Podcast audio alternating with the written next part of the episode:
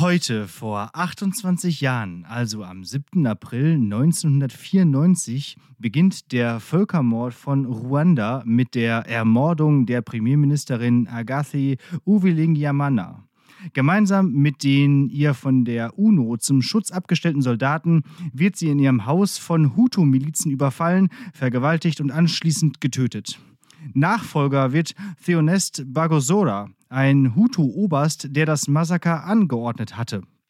Auf seinen Befehl werden in den nächsten 100 Tagen bis zu 1 Million Tutsi ermordet, ca. 75% des in der Minderheit befindlichen Volksstamms.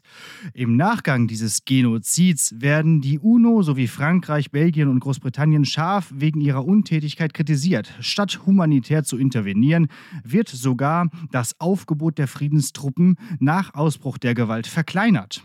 Der Genozid gilt als grausame und tragische Katastrophe eines Konfliktes, dessen Wurzeln sich bereits auf die Kolonialzeit der Deutschen zurückführen lassen.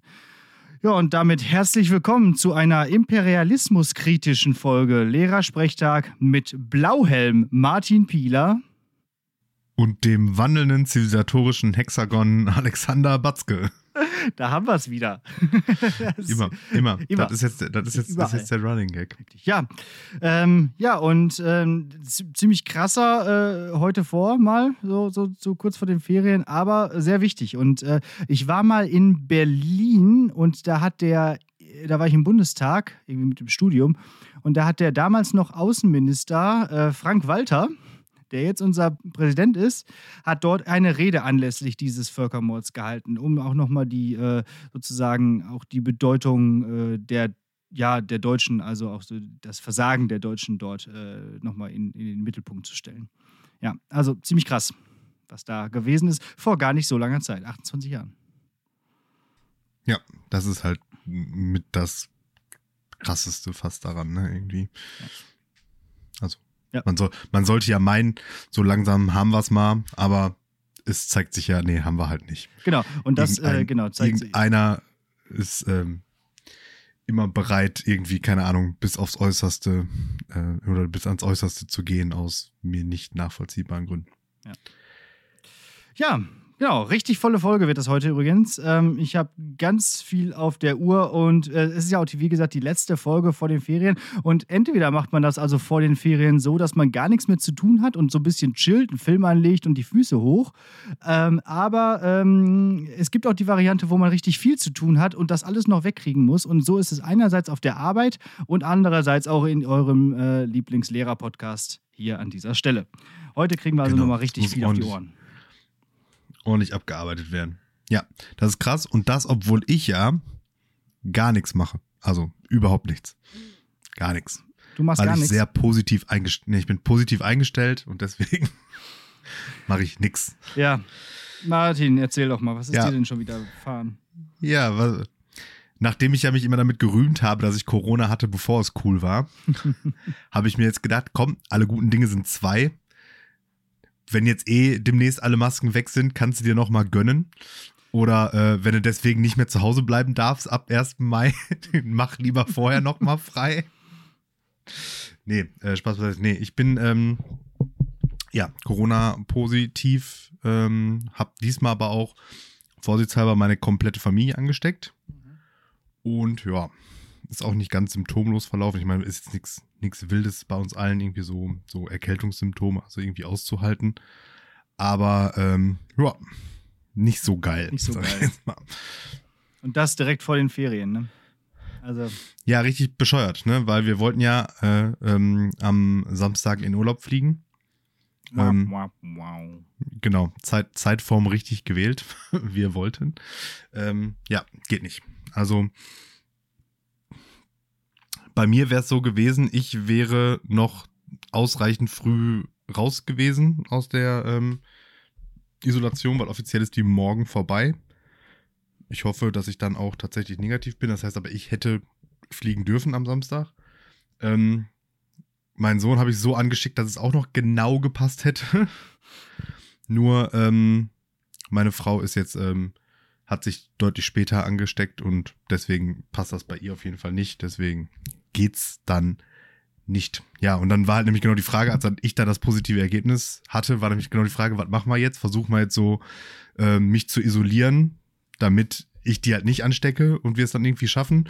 Oder die Alternative wäre gewesen, ja, hier kommen dann jetzt direkt volle Pulle, alle Masken weg, alle einen Tag lang kuscheln, so nach dem Motto. Mhm. Und dann irgendwie alle direkt anstecken, damit das hinhaut.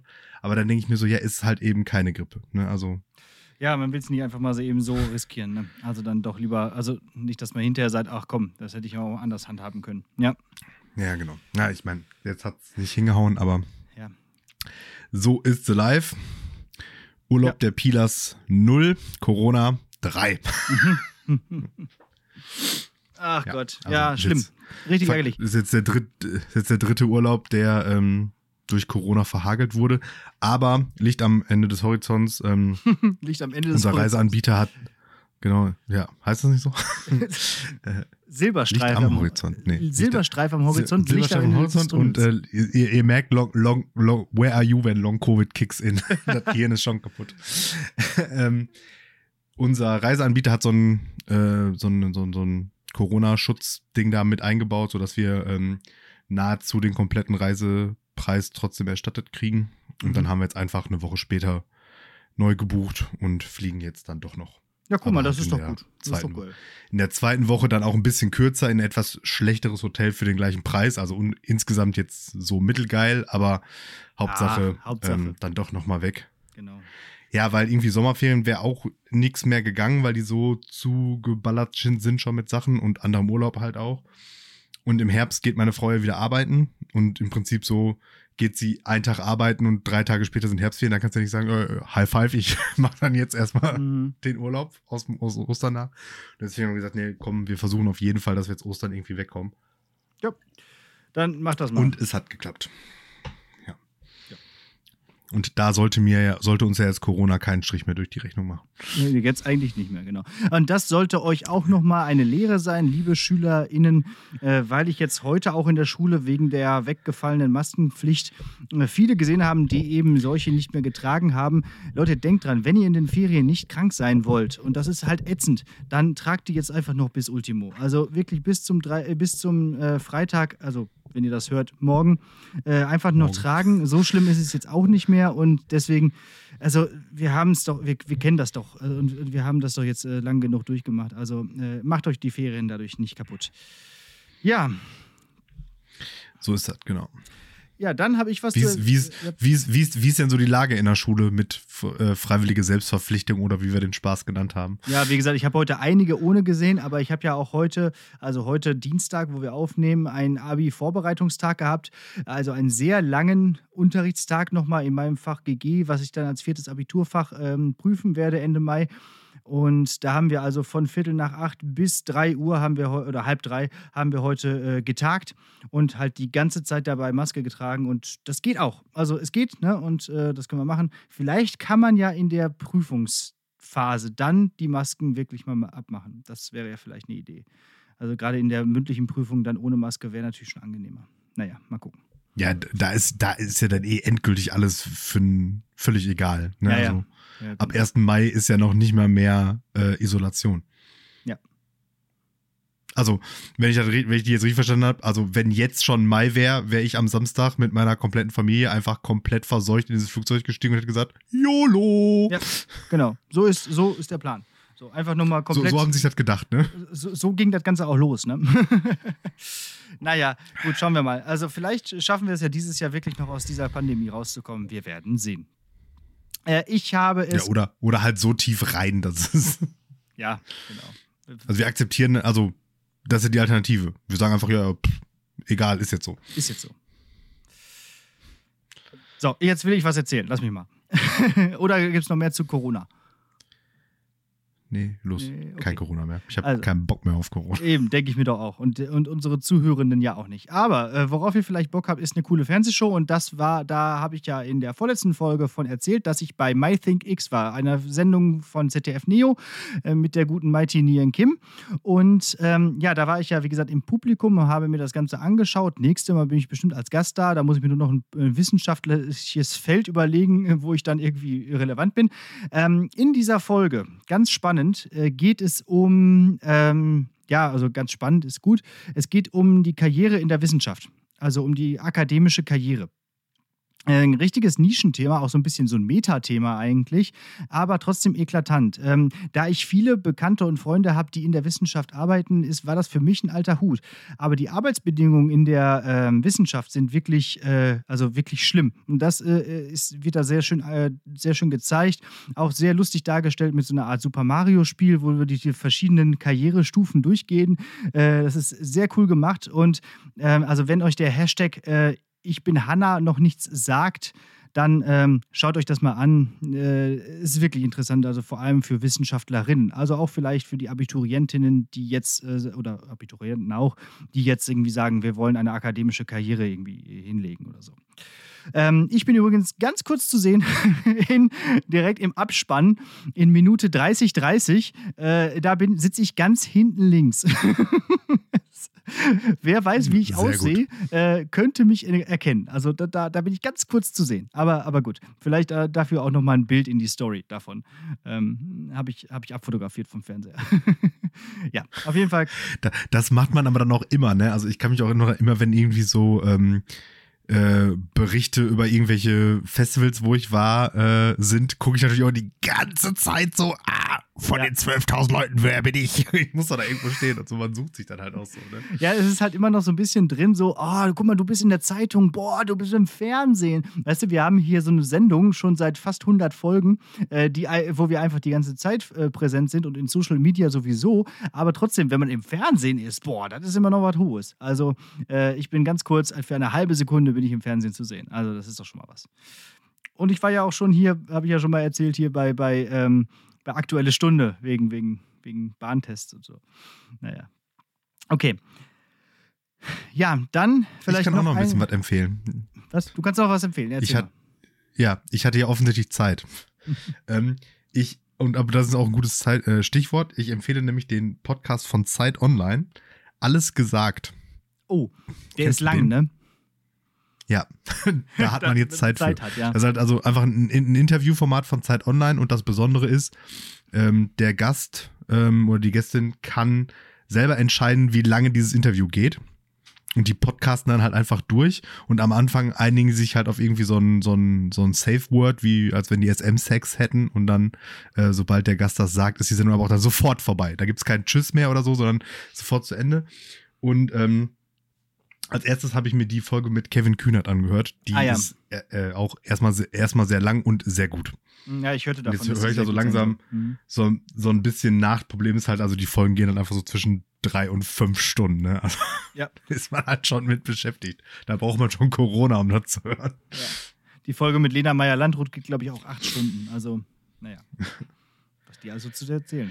Ja, das ist auf jeden Fall gut. Und apropos, und dann empfehle ich noch ein YouTube-Format von, ich glaube, es ist Funk. 13 Fragen heißt das. Hast du das schon mal irgendwie gesehen, zufällig? Mm-mm. Das ist mir jetzt, gibt es wohl auch schon länger, das ist mir jetzt irgendwie aus welchen Gründen auch immer in meinen Algorithmus gespült worden.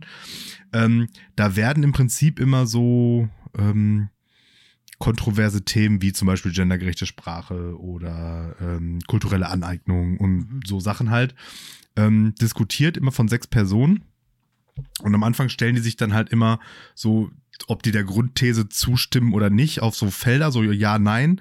Und dann kriegen die halt, Überraschung, 13 Fragen gestellt und müssen die halt im Prinzip auch so mit Ja oder Nein beantworten und gehen dann so zurück und aufeinander zu. Und wenn die sich gegenseitig zustimmen und ablehnen, können die es halt auch durch dieses Aufeinander zulaufen. Also je näher die zusammenkommen oder auseinander gehen, ist das so optisch noch dargestellt. Das ist eigentlich ganz cool. Mhm. Und das sind so stellenweise irgendwie so Prominente, die man kennt. Ich hatte jetzt irgendwie die in der Folge zum Beispiel zu kulturelle Aneignung war Jan Fleischhauer, dieser Spiegel-Kolumnist da, der wie üblich Dinge gesagt hat, die halt auch nur Jan Fleischhauer sagen kann, wo du dir einfach nur so denkst, Alter, wie Cis-Mann kann man eigentlich sein? Der hat's echt erfunden, ey. Na gut, wenn man schon so heißt. Also wenn ich mich als Indianer-Häuptling verkleide, wo ist denn da das Problem? Ja, gar kein Problem. Ja. Kein Problem. Gar kein Problem. Oh Mann, ey. Ja. Also nur so. Also. Und dann auch noch irgendwie, der hat dann auch so konsequent Indianer gesagt. Ne? Alle haben ihn ungefähr 12 Mal korrigiert, dass er doch mal bitte Native American und wenn ich als Indianerhäuptling komme, kein Thema. Eieiei. Da lob ich die ja mit. Naja, egal. Aber auf jeden Fall cooles Format und eben der was ich ganz, also so unangenehm das ist, Jan Fleischhauer zuzuhören, so angenehm finde ich es halt, so Formate zu haben, wo wirklich so ein breites Spektrum an Positionen zu solchen Themen irgendwie zugelassen sind, sage ich jetzt mal. Ne? Ja, also, total cool. Kann man sich ganz gut angucken. Ja, das ist eigentlich cool, wenn man da auch wirklich, genau, wirklich ein bisschen mehr Meinung zulässt, gerade bei sowas, wo ja wirklich die Meinungen ja doch noch ein bisschen auseinandergehen und auch vielleicht auch zu Recht. Also wirklich interessant. Gucke ich mir auch mal an. Jo. Ja, dann eine Zuschrift hat uns ereilt.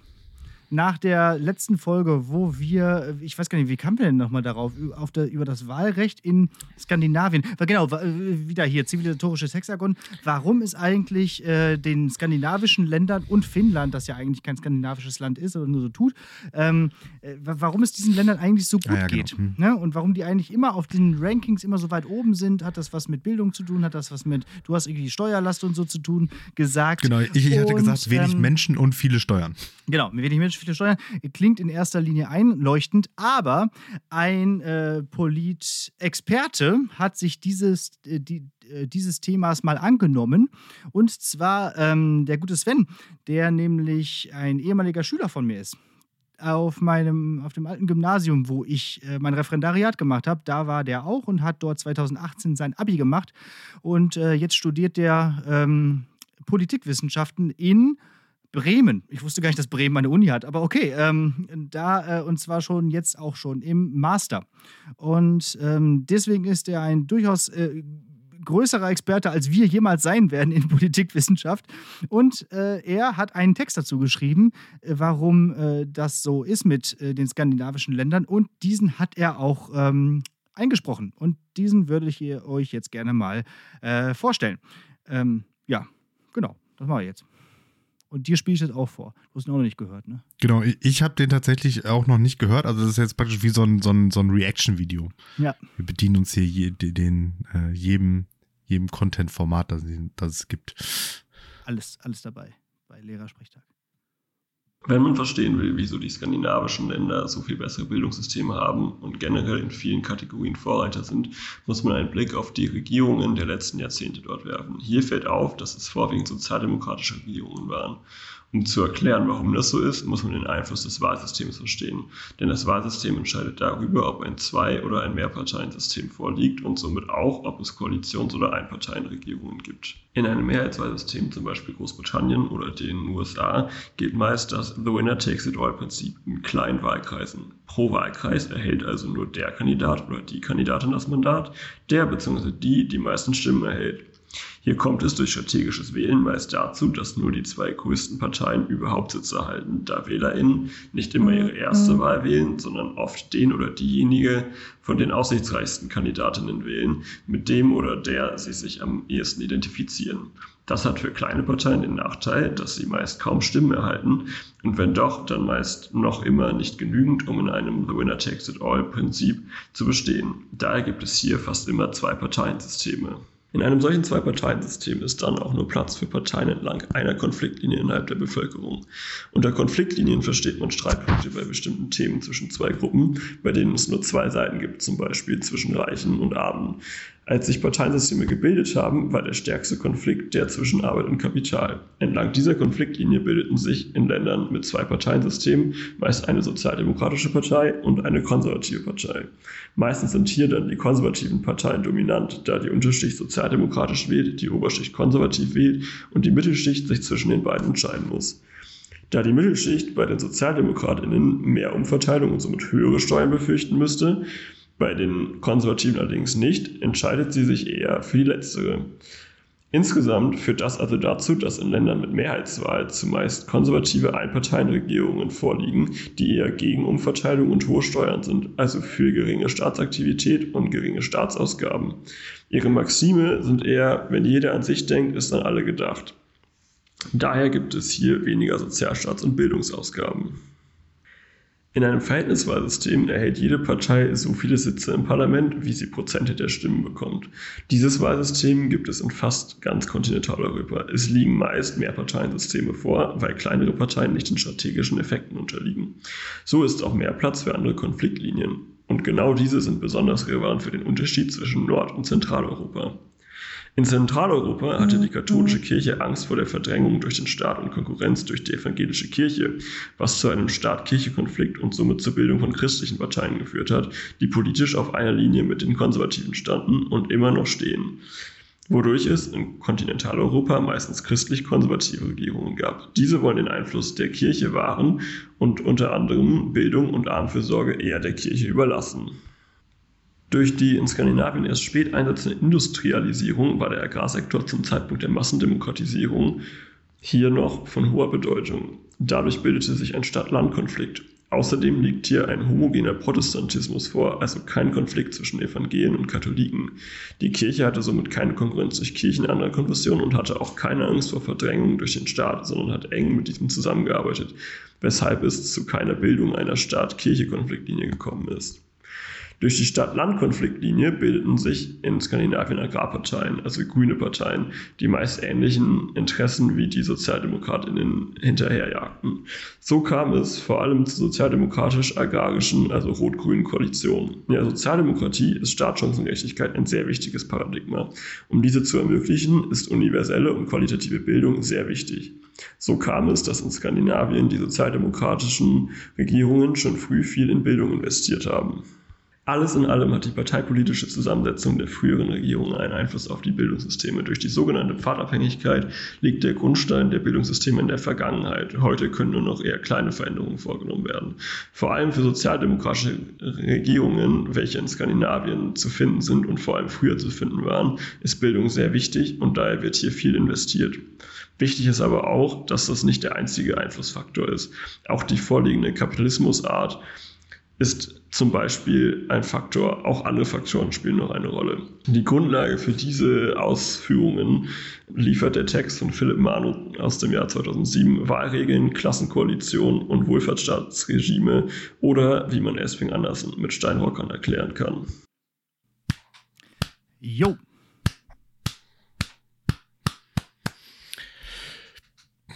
Hast du geklatscht? Ja. Ja. Alter, was ist mit seiner Stimme? Ja, das habe ich mir auch gefragt. Das lachen wir jetzt nicht im Internet, oder?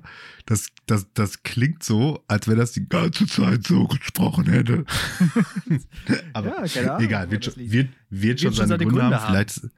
Vielleicht ist es auch einfach seine Vorlesungsstimme. Er übt schon mal für akademische Karriere. Genau. Aber ja, also sehr zusammenfassend spannend, kann man sagen, bitte? Sehr, sehr spannend, sehr spannend. Zusammenfassend kann man sagen, wenn CDU macht, ist es scheiße. Im Prinzip hat er das gesagt, oder? Genau das. Das war so im Kern, oder? Genau. Willst du glücklich sein und stabile Bildung, wählen Sozialdemokraten. Ja. Ja, vielleicht ist da auch was dran. Naja, wir haben ja jetzt das. Vielleicht. Mal schauen. Aber ich könnte mir vorstellen, dass jetzt dass nach der Nummer der nächste. Die nächste Audioeinspielung von jemand anderes aus unserer Hörerschaft nicht lange auf sich warten lässt. Aber wir können so einen richtigen Streit hier vom Zaun brechen, so einen Akademikerstreit. So. Einfach, dass die hier so sich gegenseitig unseren Podcast dafür nutzen, sich zu betteln. Und ihr könnt alle daran teilhaben. Ja, das wird doch schön. Was ich noch mitgenommen habe, ist... Ich kenne keine konservativen Politikwissenschaftler. Nee, ich auch nicht. Also, ja, weil die alle alt sind. Und wenn sich der Politikwissenschaftler mit Maschinenbauern streitet, dann hat er nicht so viel von Akademikerstreit. Nee. Richtig. Ja, was ich noch mitgenommen habe, ist, in Schweden gibt es kein The Winner Takes It All Prinzip, obwohl aber das gesungen haben. Ah ja, okay. Gut. An der Stelle bin ich ja ungefähr ausgestiegen, das Ganze zu verstehen. Okay. Weil da hast du dir den Gag aufgeschrieben, dass es so, das reicht für den Podcast. Das reicht für den Podcast, genau. Genug Content. Und ich brauche schon mal wieder was für die Playlist. Ja, dann würde ich ganz gerne noch, oder hast du noch was? Ich glaube fast, das ist das erste Lied von ABBA in der Playlist, kann das sein? Das kann sein, ja. Könnte, ja, möglich. Aber da werden noch viele Folgen, also, ja. Naja, okay. Schauen wir mal. Gut. Nee, ich habe nichts mehr. Komm, wir machen mal hier. Ja, ich würde gerne eine Sache noch sagen. Eine Sache wollte ich noch erzählen. Ich würde gerne noch mal ein Resümee meiner Fastenzeit ziehen. Denn wenn ihr dies hört, ist ja, wie gesagt, die letzte Woche vor den Ferien. Und in den Ferien ist die Fastenzeit zu Ende. Ich muss sagen, es hat mal wieder viel zu einfach geklappt. Kein Alkohol zu trinken ist kein Ding. Es gibt mittlerweile sehr leckeres 0,0 Bier. Ich habe hier auch gerade beim Podcasten eins und das kann man tatsächlich einfach trinken. Und es ist ein bisschen problematisch, weil da ist ja nur gar kein Alkohol drin, so könnte man am besten morgens schon Bier trinken. Aber zum Beispiel halt auch für das viel gelobte Duschbier, was wir so häufig angesprochen haben, ist das auch gut.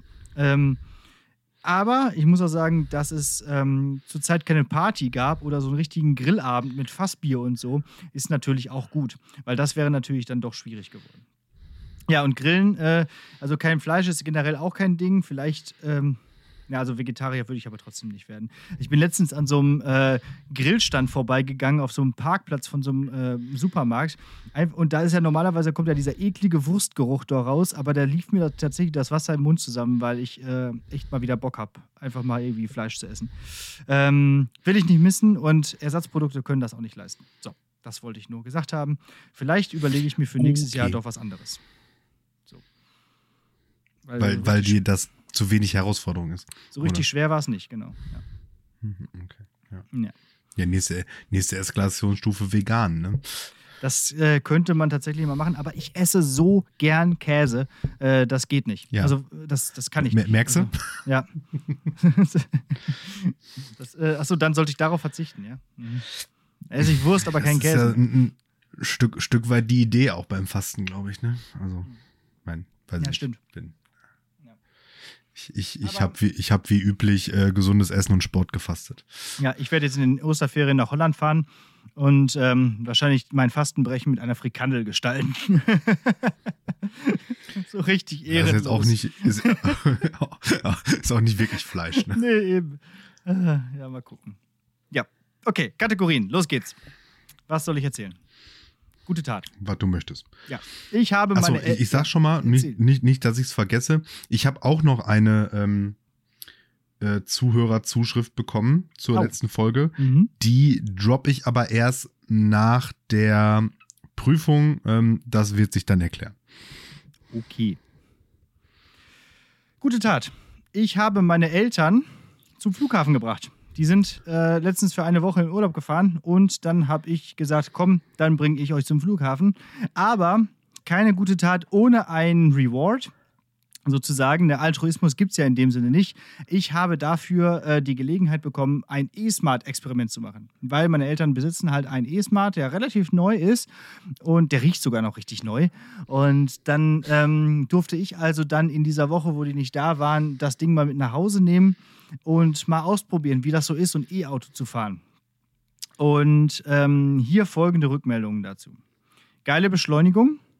Ist auch irgendwie eine coole Technik, weil man zum Beispiel so durchs Bremsen Energie zurückgewinnen kann und so. Das finde ich irgendwie abgespaced, wie das funktioniert. Das Auto ist auch ganz cool ausgestattet. Also ich habe ja auch ein Smart, aber das ist nochmal eine Ecke geiler. Irgendwie auch so mit Android Auto. Du hast das ja auch in deinem Auto drin. Dann durch irgendwie so einen ELE-Vertrag können die auch umsonst laden. Und jetzt kommen wir zum Thema Laden. Ladesäulen sind auch echt immer noch ein Problem. Also selbst hier in meiner modernen Münster-Infrastruktur ist das alles nicht ganz so einfach. Und generell hat der so eine maximale Reichweite von 170 Kilometer. Und da fange ich ja an, so als Sparfuchs, als Geizhals, sofort zu überlegen, okay, wie kann ich hier in diesem Auto das so optimieren, dass ich überhaupt keine Energie mehr verbrauche, ja? Also Klima aus, Heizung aus, Licht aus, Radio aus, Blinker auch nicht benutzen, ja, so in dem Sinne. Bloß keine Energie verbrauchen, worüber du dir überhaupt keine Gedanken machen würdest bei einem normalen Auto, ne? Und das ist mir tatsächlich für die Arbeit hin und zurück, also ins Ruhrgebiet von Münster aus, zu riskant. Also wäre auch tatsächlich nur fast machbar, es sei denn, es gäbe dort irgendwo eine Möglichkeit, das aufzuladen. Die gab es aber nicht. Und auch bei mir hier in Münster, in meiner Tiefgarage, kann ich nicht laden. Und ich muss dann immer zu so einem 3 Kilometer entfernten Hotel fahren. Dort gibt es 2 Ladesäulen hier bei mir in der Nähe. Da muss ich aber wieder zurücklaufen und dann irgendwann später wieder hinlaufen, um mir das Ding abzuholen. Ich meine, so ein Spaziergang tut ja auch gut. Aber so auf die Dauer ist das nix. Ne? Also da bräuchte ich schon. Und da siehst du auch wieder, das ist irgendwie so ein privilegierten Ding. Ne? Also du brauchst eine Garage, du brauchst da persönlichen Stromanschluss, damit das überhaupt funktioniert. Und das ist so die Sache. Ne? Also als Einkaufswagen sicher cool, aber selbst wenn man mal sonntags einen Ausflug machen will, ist das schon fast nicht mehr brauchbar, weil, wie gesagt, 170 Max, wo willst du denn da hinfahren? Und dann kam ich nämlich zu der Schlussbetrachtung, als ich das Auto dann am letzten Sonntag zurückgebracht habe. Ey, was ein Krimi. Von Münster nach Bottrop sind es 80 Kilometer. 170 standen drin, ich hatte voll getankt. Aber, wie du dich erinnerst, du warst ja nicht draußen, aber es war sehr kalt am Wochenende. 1 Grad. Plötzlich der Sprung von 170 Reichweite auf 70. Okay. Und ich habe da echt gestanden, gefahren, und ich dachte, das kann doch nicht wahr sein. Und ich habe ein Foto gemacht, hier Navi und die noch verfügbare Reichweite, und die näherten sich immer weiter an. Und ich bin wirklich ungelogen mit 3% Restakku auf die Garagenplatten bei meinen Eltern gerollt und konnte das Ding dann endlich wieder anschließen. Boah, ich habe gezittert. Das ist ja auch so peinlich dann. Also, ja, aber das ist im Prinzip genau, also das, was du sagst, ne, genau dieses privilegierten Ding, also weil ein reines Elektroauto ist ja eigentlich nur praktikabel als Zweitauto in einer Familie. Genau. Und da bist du ja halt schon im privilegierten Modus 3000. Ja. Aber das spiegelt, finde ich, irgendwie so ein bisschen so das ganze Verkehrswende-Ding irgendwie wieder. So, ne? So, ja, wir haben hier so diese, sagen wir mal, mittelgut funktionierende Lösung. Jetzt muss die Politik sich ja um nichts mehr kümmern. Mhm. Also es wäre ja Aufgabe von Politik, dafür zu sorgen, dass zumindest ja schon mal diese Versorgung mit diesen Aufladestationen vernünftig wäre. Ne? Weil die müssten einfach viel das ist halt genauso dieselbe Farce wie dann zu sagen, ja hier, komm, lass uns mal ÖPNV billig machen. Ja, hilft halt nichts, wenn außerhalb von Großstädten kein Bus irgendwo hinfährt. Ja. Ne? Also so rum wird das nicht funktionieren. Also da muss erstmal einfach noch infrastrukturmäßig in allen Bereichen viel gemacht werden, bevor da überhaupt irgendwie auf Verbrennungsautos verzichtet werden kann. Ja. Und jetzt hier nicht falsch verstehen, liebe Eltern, ich fand das echt cool, dass ich das jetzt mal ausprobieren konnte. Aber für meine Bedürfnisse ist zumindest dieses Auto noch nicht tragfähig. Ich hätte es gerne gehabt, wobei aber auch Smart jetzt gar keine Autos mehr herstellt. Also ich glaube, die stellen die Produktion komplett ein. Also Mercedes für Smart. Also gibt keine Smarts mehr in Zukunft. Was ein bisschen schade ist, weil ich habe immer meinen Smart sehr gerne gefahren. Naja. Also weder mit richtigem Motor noch mit Elektro. Naja. Ah ja, okay. Ja, das war mein E-Auto-Experiment. Dann komme ich zum Klopper der Woche. Ja, bitte. Der Klopper der Woche geht ganz schnell. Sitz im Unterricht und ja, mach halt so, was ich so mache. Unterricht halt, ne? Und denke so, dass die Schützlinge irgendwie Aufgaben machen, die sie zugewiesen bekommen haben, so wie das normalerweise im Unterricht passiert. Aber das machen die ja auch nicht immer. Ne? Das ist einer Schülerin auch aufgefallen, dass eine andere Schülerin, wo die Aufgaben gerade nicht am Tun gewesen ist, und sagte zu ihr, ey, wenn du schon nichts machst, dann spiel wenigstens Hey Day. Okay. Kennst du Hey Day? Das wäre jetzt meine Frage gewesen. Was ist Hey Day? Ja, das wusste ich auch nicht. Und die SchülerInnen, die denken ja immer, so ein Lehrer hört nichts, ne? Aber ich höre ja immer alles. Und habe dann also auch direkt gefragt, ey, was ist denn Hey Day? Und dann ist natürlich direkt ertappt. Aber ich fand den Spruch so geil. Wenn du schon nichts machst, dann spielen wir auch wenigstens Hey Day. Das ist so eine Art Farmville. So eine Art Farmville-Abklatsch-Klon. Ne, so was die halt die ganze Zeit auf den Handys spielen. Also halt so irgendwie so eine Farm bauen. Ja, also hatten wir ja schon mal Sachen, die 0,0 Spaß machen, aber viel Zeit verbrauchen. Ja, genau. Macht halt, ist halt so richtig süchtig machend und anscheinend ja auch so sehr, dass man sogar andere dazu anhalten muss, dass sie, wenn sie noch nicht komplett süchtig sind, dass sie es dann spielen. Ja. Spiel doch Heyday. Alles klar. Ja, spiel mal Heyday. So. Ja, das war's schon. Hat sie denn dann Heyday gespielt den Rest der Stunde? Ich weiß nicht. Weiß man nicht, ne? Ich habe es, glaube ich, absichtlich übersehen. Ignoriert, ja. Okay. Mündliche Prüfung. Ja. Ist ein bisschen eine bestimmte Form von Callback, du wirst es merken. Sie heißt 1+N Dinge. Mhm. Und du musst eine ansteigende Anzahl Dinge nennen, die jeweils eine bestimmte Kategorie erfüllen. Erklärt sich eigentlich relativ von selbst. Also, los geht's. Ein Ding, das du seit 10 Jahren nicht benutzt hast. 10 Jahren nicht benutzt. Ich könnte jetzt hier einfach mal in so eine Schublade gucken. Direkt hier unter mir. Da ist sicherlich was drin. Keine Ahnung. In so eine Wenn-dann-da-Schublade. Ja, klar. Ich würde fast sagen, ein Gameboy, aber den habe ich schon benutzt. Zwischendurch mal so eine Runde Gameboy spielen mache ich dann doch. Schwierig. Was habe ich seit 10 Jahren nicht benutzt? 10 Jahre ist auch echt eine lange Zeit. Ich kann ja mal eins sagen. Also bei mir ist es tatsächlich die PlayStation 1. Ah, okay. Die steht einfach irgendwo rum. Mittlerweile auch nicht mehr. Ich habe mich irgendwann dazu durchgerungen zu sagen, nee, die kommt jetzt einfach weg. Tja. 10 Jahre nicht. Weil die PlayStation 1 im Gegensatz zum Super Nintendo, das hätte ich jetzt fast gesagt, das wäre aber falsch gewesen, weil ich kann mich noch erinnern, am Tag vor meiner Hochzeit habe ich nämlich bei meiner Trauzeugin geschlafen, damit hier von wegen hier Braut nicht sehen und bla bla bla, man kennt es. Und da haben wir dann irgendwie schön gegessen. Ich glaube, ich weiß jetzt gerade nicht mehr, ob es vor der Standesamtlichen war oder vor der im Sommer der eigentlichen Feier sozusagen, weil ich an beide Male da geschlafen habe. Ich glaube aber fast, es war vom Standesamt. Da war ich irgendwie auch einfach noch ein bisschen nervöser. Da haben wir irgendwie gegessen und dann haben wir Super Nintendo gespielt. Aber halt so richtig Super Nintendo. Nicht hier Super Nintendo One und emuliert und keine Ahnung, sondern so richtig oldschool Super Nintendo. Und haben bei Donkey Kong richtig abgekackt. Ja.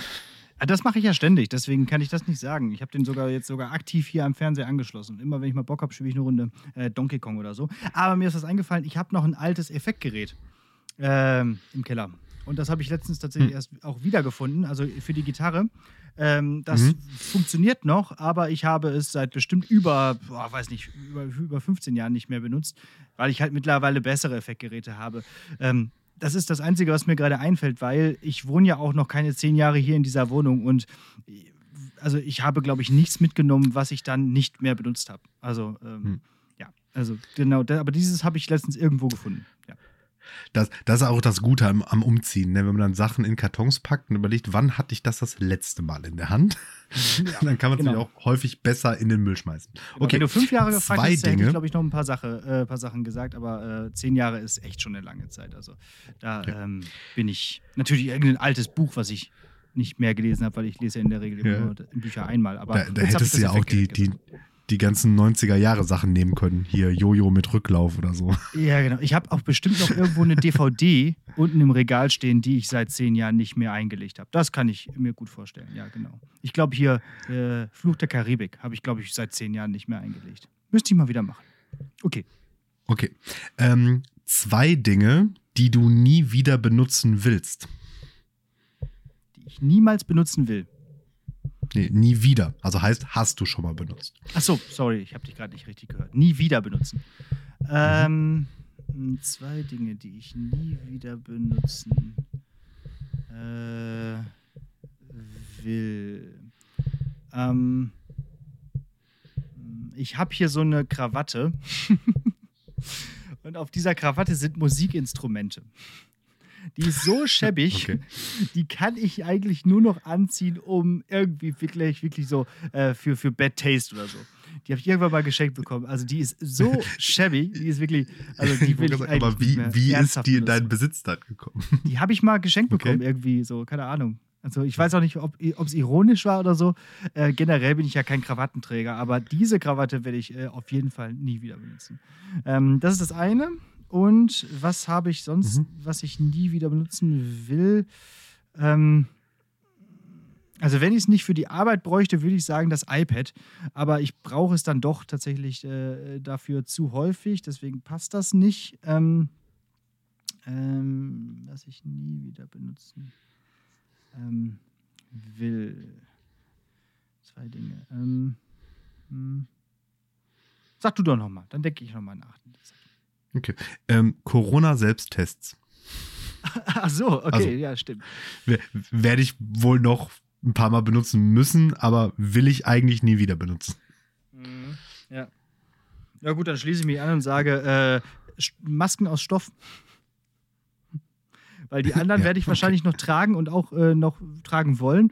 Aber die Stoffmasken, da habe ich letztens auch noch mit meiner Frau drüber geredet, die werden wahrscheinlich nie wieder zurückkommen. Also das ist das. Ich habe tatsächlich hier, wir haben jetzt letztens auch die hingen noch so in so einem, im Kleiderschrank so bei den Jacken lange Zeit und da sind die jetzt rausgeflogen. Und jetzt habe ich da so noch die neueren und guten raussortiert, weil ich hatte ja schon vor Corona welche davon.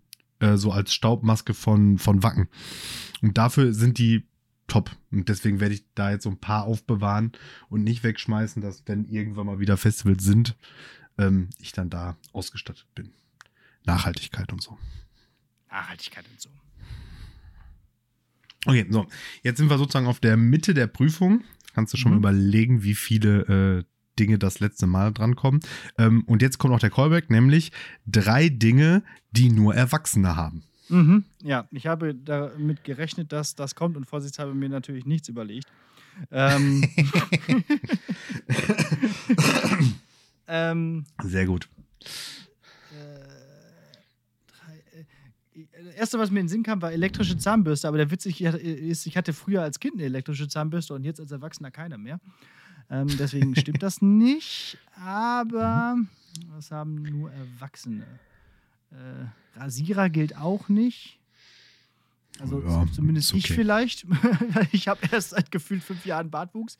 Aber, ich würde sagen, hängt so ein bisschen davon ab, wo du die Grenze zu Erwachsenen ziehst. Also ich hatte schon einen Rasierer, da war ich definitiv nicht erwachsen. Ja. Also was ich auf jeden Fall sagen will, und dann nehmen wir einfach das erstmal aus der letzten Folge, einen Gartenschlauch. Gartenschlauch besitzen nur erwachsene Menschen. Und auch einen Wäscheständer. Mhm. So, wenn ich jetzt ein Jugendlicher oder ein Kind bin oder so, oder selbst wenn, ich kann mich noch erinnern, als Student oder so, oder als meine Frau Studentin war, hat die immer ihre Wäsche an einem Lautsprecherkabel aufgehangen. Die hatte ein sehr langes Lautsprecherkabel, das hat sie quer durch die Wohnung gespannt und dann hat da ihre Wäsche drauf aufgehangen. Fand ich sehr pragmatisch. Also, dass man irgendwann hingeht und einen Wäscheständer kauft, das ist wirklich irgendwie, das geht schon in die spießige Richtung. Schon bedenklich, da geht's bergab dann. Ja. Und dann das dritte noch. Ja, nimm ruhig den Rasierer, ist schon okay. Okay. Ich habe ein Gerät, das einem Rasierer nicht unähnlich ist und das definitiv auch nur Erwachsene haben. Und tendenziell, glaube ich, auch eher nur Männer, nämlich ein Nasenhaarschneider. Ich wusste irgendwie, dass du es sagen würdest, aber ich wollte es nicht sagen. Hast du einen? Ja, ich habe einen. Oh, okay. Ja. Das ist aber, das ist dann schon so erwachsen plus, also da ist der Punkt, wo Alter einfach auch eine Rolle spielt. Ich habe einen, ich benutze ihn und ich brauche ihn. leider ein Fakt. Sonst würden sich so die irgendwann meine Barthaare und meine Nasenhaare zu so einem Verknoten. Gekräuselknäuel zusammen fusionieren. Das will ja keiner. Ja, genau. Nee, eher nicht. Nee, ich habe keinen. Ich ziehe da einfach immer kräftig dran und dann ist wieder erstmal wieder Ruhe. Boah, das ist auch so mit das Unangenehmste, was es gibt, oder? So ein Nasenhaar rausziehen? Ja, total. Ja. Ich muss ja immer niesen, direkt. Ja, ich muss ja immer niesen, okay, wenn ich ins Licht gucke. Okay, dann nehme ich Rasierer. Das funktioniert bei mir nicht. Genau. Ja. Das habe ich immer so als urbane Legende abgetan. Okay, vier Dinge. Das ist genetisch. Die 4 Dinge, die Menschen unsympathisch machen. Ja. Jetzt muss ich leider sagen, also die Dinge, die Menschen haben oder Dinge, die Menschen tun. Nee, schon eher Dinge im Sinne von Besitztümer. Okay, ein Pferd. Wenn dir da nicht genug einfallen, kannst du auch auf das andere aushören. Ein Pferd habe ich mir gedacht, ja. Ich dachte, du sagst Wendy, aber okay. Wir haben ja schon mal rausgefunden, dass du Pferdemädchen hasst. Ja, was heißt hasst? Es gibt bestimmt auch ganz nette, aber nein. Es gibt bestimmt auch nette, habe ich nur noch nie kennengelernt. Ja, genau. Also generell nein. Also es gibt sogar sympathische Menschen mit Pferd, aber sobald ich weiß, dass sie ein Pferd haben, sind sie weniger sympathisch als vorher. Also noch nicht direkt unsympathisch, okay, aber weniger sympathisch. Gut. Was noch? Ja, natürlich offensichtlich die nehmen uns unsere Freiheit weg in der deutschen Diktatur. Schilder. Ich weiß gar nicht, warum ich jetzt in den anderen Dialekt gewechselt bin. Ich weiß nicht, woran das liegt. Es muss ein Glitch sein. Also solche Sachen natürlich. Unsympathisch. Dann Waffen. Also wenn so Leute mit so Schusswaffen flexen. Also jetzt nicht irgendwie ein cooles Katana. Das ist irgendwie geil. Ja? Aber ich spreche jetzt so von Waffen. Also von Schusswaffen, Revolver oder auch so ein Maschinengewehr. So ein Maschinengewehr. Also das ist noch nicht mal irgendwie ein cooles Jagdgewehr, weil der Mensch wirklich ein Jäger ist, was noch irgendwie vielleicht verständlich wäre. Aber nein, ein Maschinengewehr. Wer braucht ein Maschinengewehr? So. Also ich meine, Deutsche haben das auch nicht. Ich finde aber auch so Hobbyjäger tendenziell unsympathisch. Ja, genau. Also, generell. Aber gut. Genau. Und dann vielleicht noch was mit Musikgeschmack. Ich muss schon sagen, wenn dann jemand, na, es ist ein bisschen schwierig, weil dann kriegen wir Ärger von einer Kollegin. Sonst hätte ich gesagt, eine Helene Fischer CD. Das macht auf jeden Fall unsympathisch. Das auch wieder macht unsympathisch her, ja, sagen wir mal so. Ja, kann man durch einen sehr sympathischen Charakter ausgleichen, aber ja, dann muss ohne Helene Fischer CD und dafür mit beliebige Band aus unseren Hausaufgaben CD, bis er halt sympathisch ist, ja klar. Ich hätte noch SUV gesagt. Ja. SUV macht unsympathisch. Geht. Und was hatte ich noch? Das ging aber auch so ein bisschen in die Richtung da mit deinem Demo-Schild, so ein Deutschland-Anglerhut. Weißt du? Oder ja, überhaupt klar. Dinge mit also, Deutschland fahren. Also Deutschland-Merch. Generell dieses ganze Deutschland-Merch, was es vor allem in der WM 2006 im Sommermärchen so schön gab. Ne? Boah, was waren wir Schwarz-Rot-Gold, ey. Ja, naja. Ich meine, in dem Zeitraum vielleicht noch, ja gut, komm, gönn dir, ne? Aber ganz ehrlich, zu jedem anderen Tag im Jahr bitte keine Deutschlandfahnen tragen. Ja, so Politiker als Pin auf dem Revers finde ich schon, naja, kann man auch lassen, aber so richtiges und dann so richtig affige Sachen. Also dieser Hut, das ist auch wieder diese eine Sachse da hier, mit haben die mich gefilmt, der hat das in Deutschland, also Alter. Naja, gut. Was ich auch noch ergänzen würde, als ich mach das jetzt einfach, als weiße Rasterlocken. Zum aktuellen Thema. Okay. Ja. Findest du das tatsächlich problematisch? Ich habe da tatsächlich nie drüber nachgedacht, aber ich fand diese Leute immer schon sympathisch. Also unsympathisch. Ah, okay. Über dieses kulturelle Aneignungsthema, ich will das fast jetzt gar nicht aufmachen. Und ich finde das in dem Sinne auch nicht problematisch, weil irgendwo, egal. Aber ich mochte diese Frisur einfach noch nie. Also. Okay, gut. Wo sind wir? Hier. 5 Dinge, Das ist so ein bisschen so der Klassiker unter den X-Dinge-Fragen, aber etwas abgewandelt. 5 Dinge, ohne die du nicht leben kannst. Mhm. Also quasi das sind faktisch auch die für die einsame Insel, ja. Aber, genau. Ja, das habe ich dich ja schon mal gefragt. Genau. Und jetzt, damit wir uns aber jetzt hier nicht da irgendwelchen Eiertanz zusammenbauen müssen mit, ja hier, ich brauche zum Essen und zum Trinken und eine Solaranlage oder irgendwie so ein Quatsch. Einfach jetzt so 5 Dinge in der echten Welt, ohne die du nicht leben kannst. Ja, okay. Dinge in der echten Welt, ohne die ich nicht leben kann. Ja, also ich muss auf jeden Fall sagen, das Smartphone. Mhm. Das ist so. Dann würde ich einen Callback machen. Nee, das stimmt nicht. Also ich wollte gerade sagen, meine Katzen, aber das ist zu romantisch und irgendwie auch nicht so mein Stil. Also ich könnte sehr gut auch leben, also selbst wenn die jetzt stürben. Jetzt ist hier gerade die Katze runtergefallen. Ey. Okay. Kein Selbstmord. Also, ich habe gesagt, nicht sterben. Was habe ich jetzt als erstes gesagt? Mein Smartphone, genau. Das brauche ich auf jeden Fall. Dann brauche ich mein Ticket, mit dem ich immer zur Arbeit fahre. Weil, ich meine, gut, klar. Was heißt, also du meinst wirklich, weil könnte ich nicht ohne nicht leben oder könnte ich nicht? Ja, ohne kannst du nicht leben, gibt es gefühlt 3 Dinge, irgendwie Essen, Trinken, Dings, fertig. Nein, also. Kannst du schon so ein bisschen romantisch verklären. Also okay. Katzen will ich auch gelten. Ja, okay. Dann sage ich die Katzen. Ich weiß nicht, ob deine Frau im Zweifelsfall auch mal als Ding bezeichnet. Genau, deswegen würde ich die jetzt nicht nennen.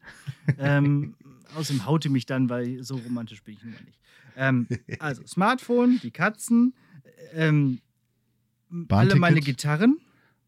Insgesamt als ein Ding. So, da wäre ich, also sagen wir mal, was würde ich retten, wenn das Haus brennen würde? So, das würde ich, so. Dann mein PC finde ich schon sehr wichtig. So. Und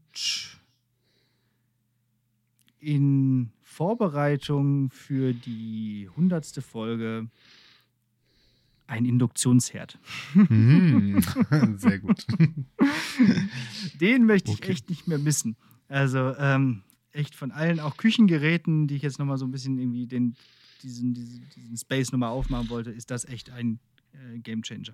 Also. Ja, und das Schlimme ist ja, wie bei allen diesen Dingen, man gewöhnt sich ja total schnell an sowas, ne? Also auch an, was weiß ich, Größe von Fernsehern oder so, das sind hier immer so Sachen nach einer Woche, ja, war schon immer so nach dem Motto. Und bei Induktionsherden merke ich es halt immer, wenn man irgendwie so im Urlaub in so einer Ferienwohnung ist und da ist keiner. Oh. Und du stellst so einen Topf Wasser da drauf, weil du Nudeln kochen willst. Ja, und dann gehst du erstmal an den Strand. Beim ersten Mal kochen merkst du das ja. Also hast du ja das vergessen, wie lange das dauert. Ja. Und dann stehst du da, kontrollierst, ob die Platte an ist. Dann guckst du mal, das ist so. Da stehst du da wirklich so wie so der erste Mensch, der sogar das Feuer entdeckt hat. Ja. Ja.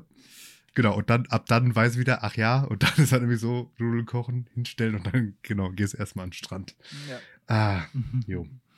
Ja. Jo, gut. Das war's. Das waren 1 plus N Dinge. So, cool. Und jetzt Callback zu 3 Dinge, die nur Erwachsene haben. Und da die Zuschrift. Denn in der letzten Folge hatten wir ja da schon drüber gesprochen. Ein Punkt war dieser Spannungsmessstift. Und da schrieb mir ein Hörer, bitte tut mir einen Gefallen und nutzt die, in Anführungsstrichen, Schraubenzieher, mit denen man die Spannung in der Steckdose messen kann, aka Lügenstift oder Lügner einfach nicht. Die Dinger sind nicht umsonst im Elektrotechnikbereich mittlerweile zum Feststellen der Spannungsfreiheit unzulässig, da die Glimmlampe zum einen kaputt ist oder fast unsichtbar leuchtet. Okay. Also aber im Werkzeugkasten meines Vaters war immer eine. Ja. Ich meine, die sind ja auch unabhängig davon, dass die Spannung messen können, einfach gut dafür geeignet. Die passen halt genau in diese Schrauben von diesen Lüsterklemmen halt gut rein, offensichtlich. Ne? Ja, genau, dafür sind sie nämlich auch offensichtlich gut. Ja. Apropos da auch Gamechanger, musste ich auch irgendwie 35 Jahre alt für werden. Es gibt einfach Lüsterklemmen, Die heißen auch nicht Löserklemmen, sondern irgendwie anders Klemmen. Die sind, funktionieren genau so, aber haben halt einfach so, brauchst du nichts drehen, sondern so Klappmechanismen. Ja. Ja. Warum hat vorher jemand das mit so einer Schraube erfunden? Ja. Das ist so wie Tommy Schmidt sich immer fragt, warum jemand einen Koffer ohne Rollen erfunden hat. Ja, richtig. Ja. Das ist genau das. Warum vorher so kompliziert? So eine Minute länger über die Scheiße nachdenken. Einfach ja, so. Ja, okay, und jetzt das Ganze nochmal in nützlich. Ist ja jetzt aber auch gleichzeitig so ein Ding, was nur Erwachsene haben, ne? Eine Lüsterklemme. Klar. Sollten Kinder auch gar nicht erst haben. Ja, genau, weil Messer, Schere, Gabel, Licht sind für kleine Kinder nichts. Ja. So ist das. Finde ich auch eher unzureichend, die Aufzählung. Ja, fallen mir noch 2, 3 andere Sachen ein, die Kinder nicht haben sollen. Aber gut. Das war's. War's von meiner Seite. Sehr schön. Dann, ohne größere Umschweife, habe ich eine Hausaufgabe. Juhu. Und weil ja jetzt die Zeit vor den Ferien gekommen ist, dachte ich, bringe ich mal eine etwas größere Hausaufgabe hier mit, nämlich gleich ein Triple Feature für in den Ferien zu schauen. Und zwar auch aufgrund aktueller Ereignisse, denn ihr habt es sicherlich alle gehört, Bruce Willis beendet seine Schauspielkarriere, weil er Aphasie hat. Ich glaube, das ist ja so ziemlich das Schlimmste, was man haben kann als Schauspieler. Also wenn man wirklich seine Sprache verliert. Also jetzt war Bruce Willis nicht so unglaublich so der Charakterschauspieler, der so krasse, riesige Dialoge vielleicht gesprochen hat, aber auch gut, auf jeden Fall gute Sprüche geprägt hat. So. Und deswegen habe ich hier überlegt, ein Dreifach-Thriller-Special mit Bruce Willis zu empfehlen, nämlich von Regisseur und Autor M. Night Shyamalan, und zwar Unbreakable, Split und Glass. Mit James McAvoy, Samuel L. Jackson und eben Bruce Willis, das sogenannte East Trail 177 Universe. Ja. Gut, dass es einen griffigen Namen hat. Ja, also das heißt so East Rail 177 Universe, weil es eben dieser Zug ist, den David Dunn in Unbreakable aus dem Jahr 2002 das Zugunglück überlebt. Als einziger. Und er ist unbeschadet. Und er stellt fest, irgendwie war er noch nie krank. Genau, das habe ich hier auch stehen. Und hatte auch noch nie wirkliche Verletzungen. Auch bei einem Autounfall hat er sich mal irgendwann nichts getan. Und kommt dann irgendwie so in den Kontakt mit Elijah Price. Und der ist überzeugt, dass dann ein Superheld ist. Dieser Typ ist, nennt er sich in dem Film eigentlich auch schon Mr. Glass. Auf jeden Fall ist er zwar krass genial, hat aber eben Glasknochen. Heißt, bei jeder kleinsten Bewegung, bei jedem kleinsten Stoßen bricht er sich alle Knochen. Der ist gleichzeitig aber super Nerd und so ein Comic-Experte und eben überzeugt, dass es Superhelden in der realen Welt gibt. So, das ist erstmal so der Plot von Unbreakable, ohne größere Wendungen jetzt vorwegzunehmen, die aber natürlich kommen, weil es ist ein M. Night Shyamalan-Film. Hast du was zu ergänzen zu Unbreakable, ohne was zu spoilern? Sonst gehe ich weiter. Nee, geh ruhig weiter. Also ich habe den irgendwann mal gesehen, aber ist 100.000 Jahre her. Und der ist ja so mehr oder weniger zur gleichen Zeit wie The Sixth Sense, glaube ich, rausgekommen. Kurz, auch mit Bruce Willis, auch so ein Plot-Twist-Film halt. Ja. Und glaube ich, gegen den ziemlich abgekackt. Das kann sein, aber The Sixth Sense ist auch einfach irgendwie größer noch, also ja. Allein schon von diesem Plot her. Aber egal, ich wollte trotzdem auf diesen Film zu sprechen kommen. Und dem M. Night Shyamalan ist das sogar während der Dreharbeiten zu The Sixth Sense kam ihm die Idee jetzt von diesem Unbreakable. Ja, und dann geht das weiter 2016 mit dem nächsten Film. Diesmal eigentlich gar nicht mit Bruce Willis, der kommt nur so als Cameo-Charakter vor, irgendwie After-Credits-Scene oder so, irgendwie kommt der, glaube ich, nur irgendwie vor und dadurch wird eigentlich auch erst deutlich, dass die Filme zusammengehören. Genau, nämlich in wie gesagt, Split von 2016 mit James McAvoy. Und James McAvoy hat in diesem Film ziemlich viel zu tun, denn wie der Name des Titels schon sagt, ist der Charakter, den er spielt, aufgesplittet in 23 Persönlichkeiten. Und darunter ist da der Entführer Dennis, so eine gutmütig wirkende Frau Patricia oder auch so ein kleiner Junge, so ein kleiner frecher Junge namens Hedwig und dann irgendwie noch so ein Barry und so. Aber auch ein Biest, eine Bestie, die irgendwie übernatürliche Fähigkeiten hat. Und da ist wieder so ein bisschen so dieser Turn zu diesen Superheldengeschichten. Also der kann...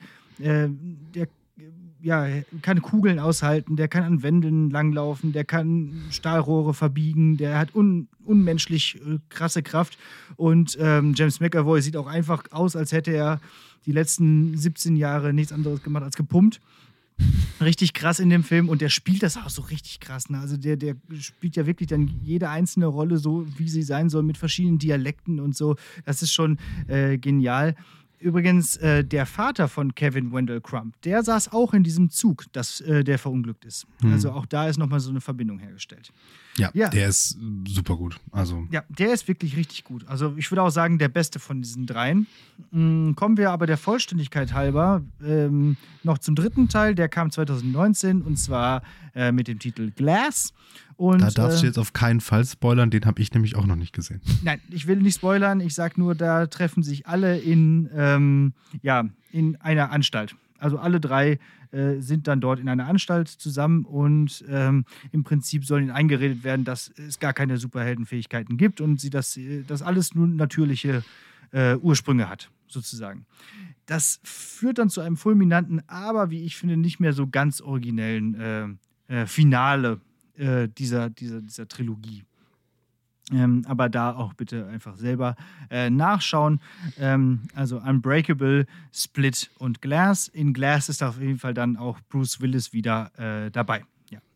Wobei man sagen muss, vielleicht hat er auch dort schon so leichte Anwandlungen seiner Aphasie, denn er wurde für den Film mit nominiert für die Goldene Himbeere. Also ist auch seine Leistung dort wohl nicht so gut angekommen. Mhm. Die letzte goldene Himbeere, die ihm verliehen wurde, wurde ihm jetzt ja wieder aberkannt, weil tatsächlich dort schon klar war, dass er schon diese Aphasie hat. Mhm.